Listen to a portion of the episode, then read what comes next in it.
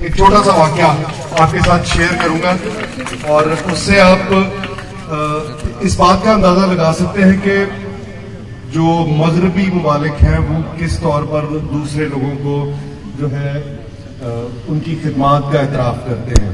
आपको पता है कि जर्मनी में जो जैसे यहाँ पर वज़ीर अजम होता है, वहाँ पर चांसलर होते हैं।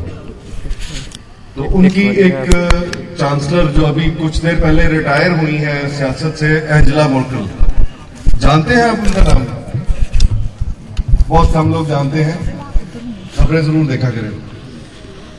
उन्होंने जब फील हुआ कि अब मैं अपनी एज को पहुँच चुकी हूँ और मैं अब ज़्यादा खिदमात जो है अपनी उस तौर पर सरंजाम नहीं दे सकती तो उन्होंने अपनी पार्टी से कहा कि मैं अब जो है ना मुझे आप इस सारी खिदमात से जो है, वो मेरे से ले लें आप, किसी और को मौका दें।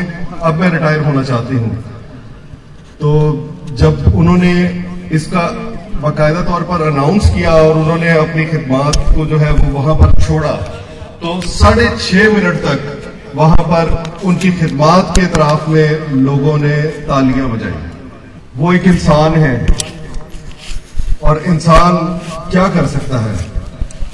खुदा के सामने। और खुदा, जिसने हमारे लिए इतना कुछ किया है, जिसकी वजह से हम यहाँ पर चलते फिरते और सांस लेते हैं, हम क्यों अपने हाथों को रोक कर रखते हैं?